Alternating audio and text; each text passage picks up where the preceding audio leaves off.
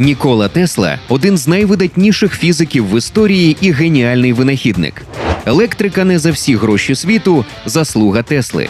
Потужні лампочки здатні освітити величезні приміщення, справа рук і розуму Тесли. Бездротовий зв'язок і круті електродвигуни. Словом, ви знаєте, кому дякувати. Здавалося б, за такі заслуги пам'ятники за життя ставлять, мільйонами доларів осипають і нагороджують Нобелівськими преміями. Якби ж то. За життя його регулярно називали безумцем, шарлатаном і брехуном. А мільйони доларів і Нобелівські премії за його винаходи зазвичай отримував хтось інший. У цьому випуску ГОС ми розповімо про вченого, якого через роки після смерті назвуть Леонардо да Вінчі ХХ століття. Ви дізнаєтеся, з чого почалося захоплення Тесли фізикою і до чого тут кішки, як розгорталася війна струмів, головний науковий батл кінця 19 століття, яке відношення Тесла має до винайдення радіо та відкриття рентгенівських променів, і як вийшло, що ці та багато інших винаходів сьогодні приписують іншим людям. 10 липня 1856 року. Австрійська імперія, село Смілян на території сучасної Хорватії. Того спекотного літнього дня на Балканський півострів налетіли небаченої сили грози. Небо затягнули чорні хмари, в яких спалахували блискавки. Під акомпанемент грому в будинку сербського священника пролунав дитячий плач. Народилася четверта дитина в сім'ї. Забобонна акушерка, яка приймала пологи, назвала її дитиною темряви. Мовляв, народитися в таку погоду не найкращий передвісник. Ви помиляєтесь, Нікола буде дитиною світла, відповіла мати малюка. Так каже легенда сім'ї Тесла. Нікола був дуже допитливою і розумною дитиною. Поліглот з ранніх років замість компанії однолітків він полюбляв книги і спілкування з тваринами. Якось зимового вечора, гладячи свого чорного кота, маленький Нікола помітив, що між його пальцями і шерстю тварини почали з'являтися іскри, і побачив легке сяйво навколо свого улюбленця. Батько Ніколи був освіченою людиною і пояснив, це електрична енергія. Епізод з котом справив на Теслу таке сильне враження, що навіть 80 років по тому він згадував той вечір. Метою всього його життя стало приручення енергії, наче кота, якого він тоді гладив. Втім, наш світ міг і втратити найвидатнішого фізика в історії. Пандемія холери, яка накрила Європу у другій половині 19 століття, забрала життя близько 600 тисяч людей. Серед них міг опинитися і Нікола Тесла. Протягом дев'яти місяців він був прикутий до ліжка і кілька разів опинявся на межі життя і смерті. Сам Тесла потім жартома згадував, що вижити йому допоміг не Бог, в якого так вірив його батько, а наука. Якось під час чергового погіршення здоров'я він попросив батька пообіцяти, що той дозволить йому вивчати інженерну справу. Батько погодився і навіть пообіцяв, що допоможе вступити в найкращий технічний навчальний заклад.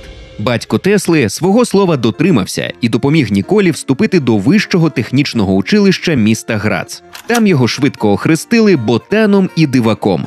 З нього знущалися однокурсники, називали вискочкою і загалом робили те, що зараз назвали б булінгом. Щоб якось соціалізуватися, Нікола почав пити, гуляти, грати в карти на гроші і взагалі всіляко демонструвати, що він такий, як усі. На третьому курсі Ніколу вигнали з ВНЗ.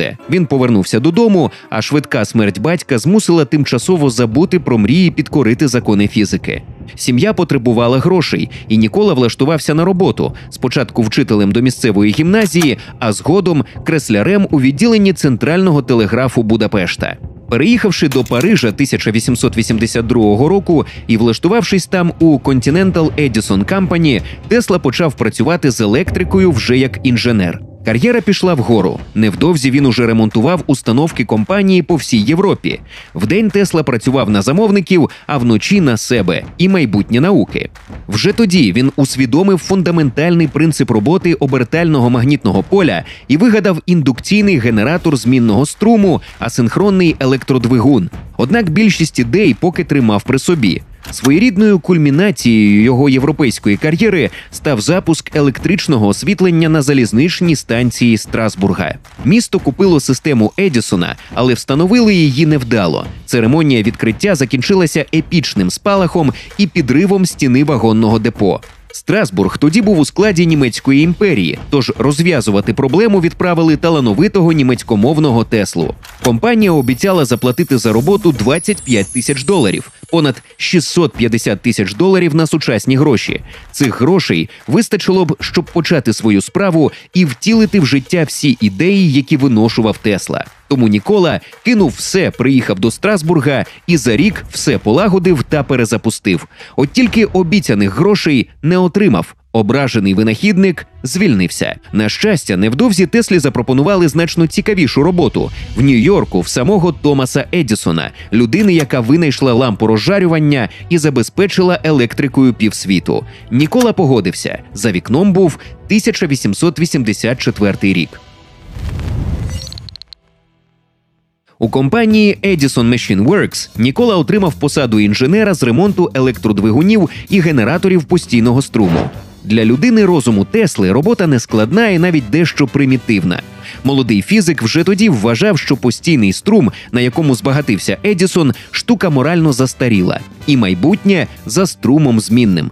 Річ у тому, що рівень напруги змінного струму можна легко змінювати за допомогою трансформаторів, які підвищують чи знижують напругу. А з використанням трифазної системи змінного струму, пізніше запатентованої Теслою, ефективність електропостачання зростає в рази. Окрім того, вигаданий раніше електродвигун змінного струму Тесли влаштований простіше і коштує значно менше ніж двигун постійного. Едісон був задоволений своїм новим європейським працівником. Тесла працював за трьох. Якось керівництво компанії пообіцяло йому виплатити 50 тисяч доларів, понад 1,3 мільйона на наші гроші, якщо той створить 24 типи різних машин. Нікола впорався, але обіцяну нагороду видати йому відмовилися. Мовляв, це був такий жарт в американському стилі. Тож, пропрацювавши в Едісона півроку, Тесла пішов, а згодом став активним учасником війни струмів. За головним науковим батлом кінця 19 століття стежив весь світ, а полем битви була Америка. Тесла створює власну компанію і кілька років активно розробляє нові пристрої, не забуваючи патентувати свої винаходи. Невдовзі він зустрічає іншого прихильника змінного струму, конкурента Едісона, промисловця Джорджа Вестінгауза. Останній активно скуповує патенти Тесли, а його самого наймає на роботу. Вестінгаус починає просувати в суспільстві ідею впровадження змінного струму. Створені з допомогою Тесли генератори змінного струму, Вестінгаус використовує під час будівництва найбільшої на той момент гідроелектростанції на Ніагарському водоспаді. Едісон, як фанатичний прибічник постійного струму, починає кампанію чорного піару проти змінного. Бізнес Вестінгауза травлять у пресі. Теслу періодично називають шарлатаном, а змінний струм здатним хіба що на вбивство. Компанія Едісона наводить як приклад новий гуманний гаджет для страт електричний стілець. Не виключено, що сам Едісон його і вигадав. Сильний аргумент, подумав Тесла, і у відповідь почав проводити презентації генераторів змінного струму власної конструкції, пропускаючи через своє тіло розряд електрики на очах у сотень людей. Втім, глядачі сприймали це просто як шоу. В те, що в науці назрів реальний прорив, більшість не вірила. Люди не розуміли всю складність систем трансформаторів та й не дуже хотіли розуміти. Генератори Едісона ж нормально працювали. 1895 року в Нью-Йоркській лабораторії Тесли на 5-й авеню спалахує пожежа. Всі напрацювання і ідеї згоряють. На той момент інтенсивність війни струмів вже дещо послабилася, але чутки про підпал все-таки з'являються. Втім, розслідування свідчить, що причина не інтриги конкурентів, а коротке замикання. Нову лабораторію винахідник відкриває поблизу, теж на Манхеттені. Друже, ти зараз дивишся цікаву історію з неймовірними фактами та крутими ілюстраціями. Та найголовніше, ти чуєш її українською мовою. Кожною такою історією ми підтримуємо україномовну спільноту. Ти можеш долучитися до нашої роботи, ставши нашим патроном на Патреоні. Переходь за посиланням з опису, обирай зручний пакет підтримки та суму, якою готовий нам допомогти. Твої гроші ми витратимо на створення нових історій, вип'ємо за твоє здоров'я келих медовухи, а ти отримаєш різноманітні бонуси. Після пожежі активна фаза війни струмів все більше затихає. Компанії-конкуренти поступово зливаються. Фаната постійного струму Едісона витісняють з електробізнесу. Змінний струм потроху починає замінювати на ринку постійний, а Тесла зосереджується на інших винаходах і відкриттях. Слава і навіть патенти його вже цікавлять мало. Головне займатися наукою. У цьому сенсі показова історія винайдення радіо. Саме Тесла ще 1893 року вперше публічно продемонстрував передачу електромагнітної енергії без дротів, а 1897-го подав перший патент на застосування бездротової передачі даних. Коли 1900 року аналогічну патентну заявку в США подав італієць Гульєльмо Марконі, її відхилили саме через пріоритет Тесли. Сам Тесла був зовсім не проти, що Марконі використовує його напрацювання, роблячи на них ім'я і гроші. Коли 1901 року Марконі вперше подав сигнал через Атлантику, Тесла прокоментував це так: Марконі добрий хлопець, нехай продовжує. Він використовує 17 моїх патентів. Та невдовзі виявилося, що Марконі не такий вже добрий хлопець. Налагодивши потужні зв'язки з аристократією і фінансовими магнатами з обох боків Атлантики, він зміг пролобіювати безпрецедентне рішення. 1904 року американське патентне бюро відібрало в Тесли більшість патентів щодо бездротового зв'язку на користь Марконі. Тож італієць отримав мільйонні прибутки, Нобелівську премію і славу винахідника радіо, а Тесла нічого. Тільки 1943-го Верховний суд США частково відновив справедливість, повернувши патенти Теслі. Шкода, що Тесла про це так і не дізнався. Він помер за кілька місяців до того. Слава за відкриття рентгенівського випромінення теж дісталася не Теслі, хоча він вперше зафіксував і дослідив його ще 1887 року, за вісім років до того, як Вільгельм Конрад Рентген зробив першу публічну заяву про ікс промені. Але захоплений іншими проєктами, Тесла просто не потурбувався про отримання патенту. І так ставалося з багатьма його винаходами, не кажучи вже про те, скільки напрацювань і майже готових винаходів згоріли 1895 року разом з лабораторією. Чим старшим ставав Тесла, тим сильніше він закривався від суспільства, створюючи навколо себе ореол загадковості. Його життя обростало легендами. Одні говорили, що досліди Тесли з передачі енергії повітрям спровокували падіння тунгуського метеорита. Інші, що він, працюючи разом з американськими військовими над секретним проєктом, змусив телепортуватися величезний есмінець. Треті взагалі стверджували, що Тесла на старості здурів, адже він пропонував багатьом країнам світу купити проєкт якихось променів смерті, зброї, нібито здатної запобігти Другій світовій війні.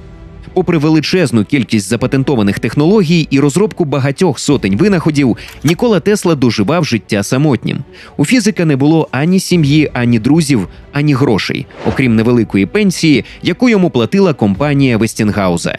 Сам вчений більшість часу жив у готелях, годував голубів у парку, стверджував, що спілкується з ними, носив з собою в кафе 18 серветок, а в номер вимагав щоранку доставляти по 18 свіжих рушників. Тесла помер у 86 років в номері готелю Нью-Йоркер. Впевнений, що людство просто ще не готове оцінити його винаходи.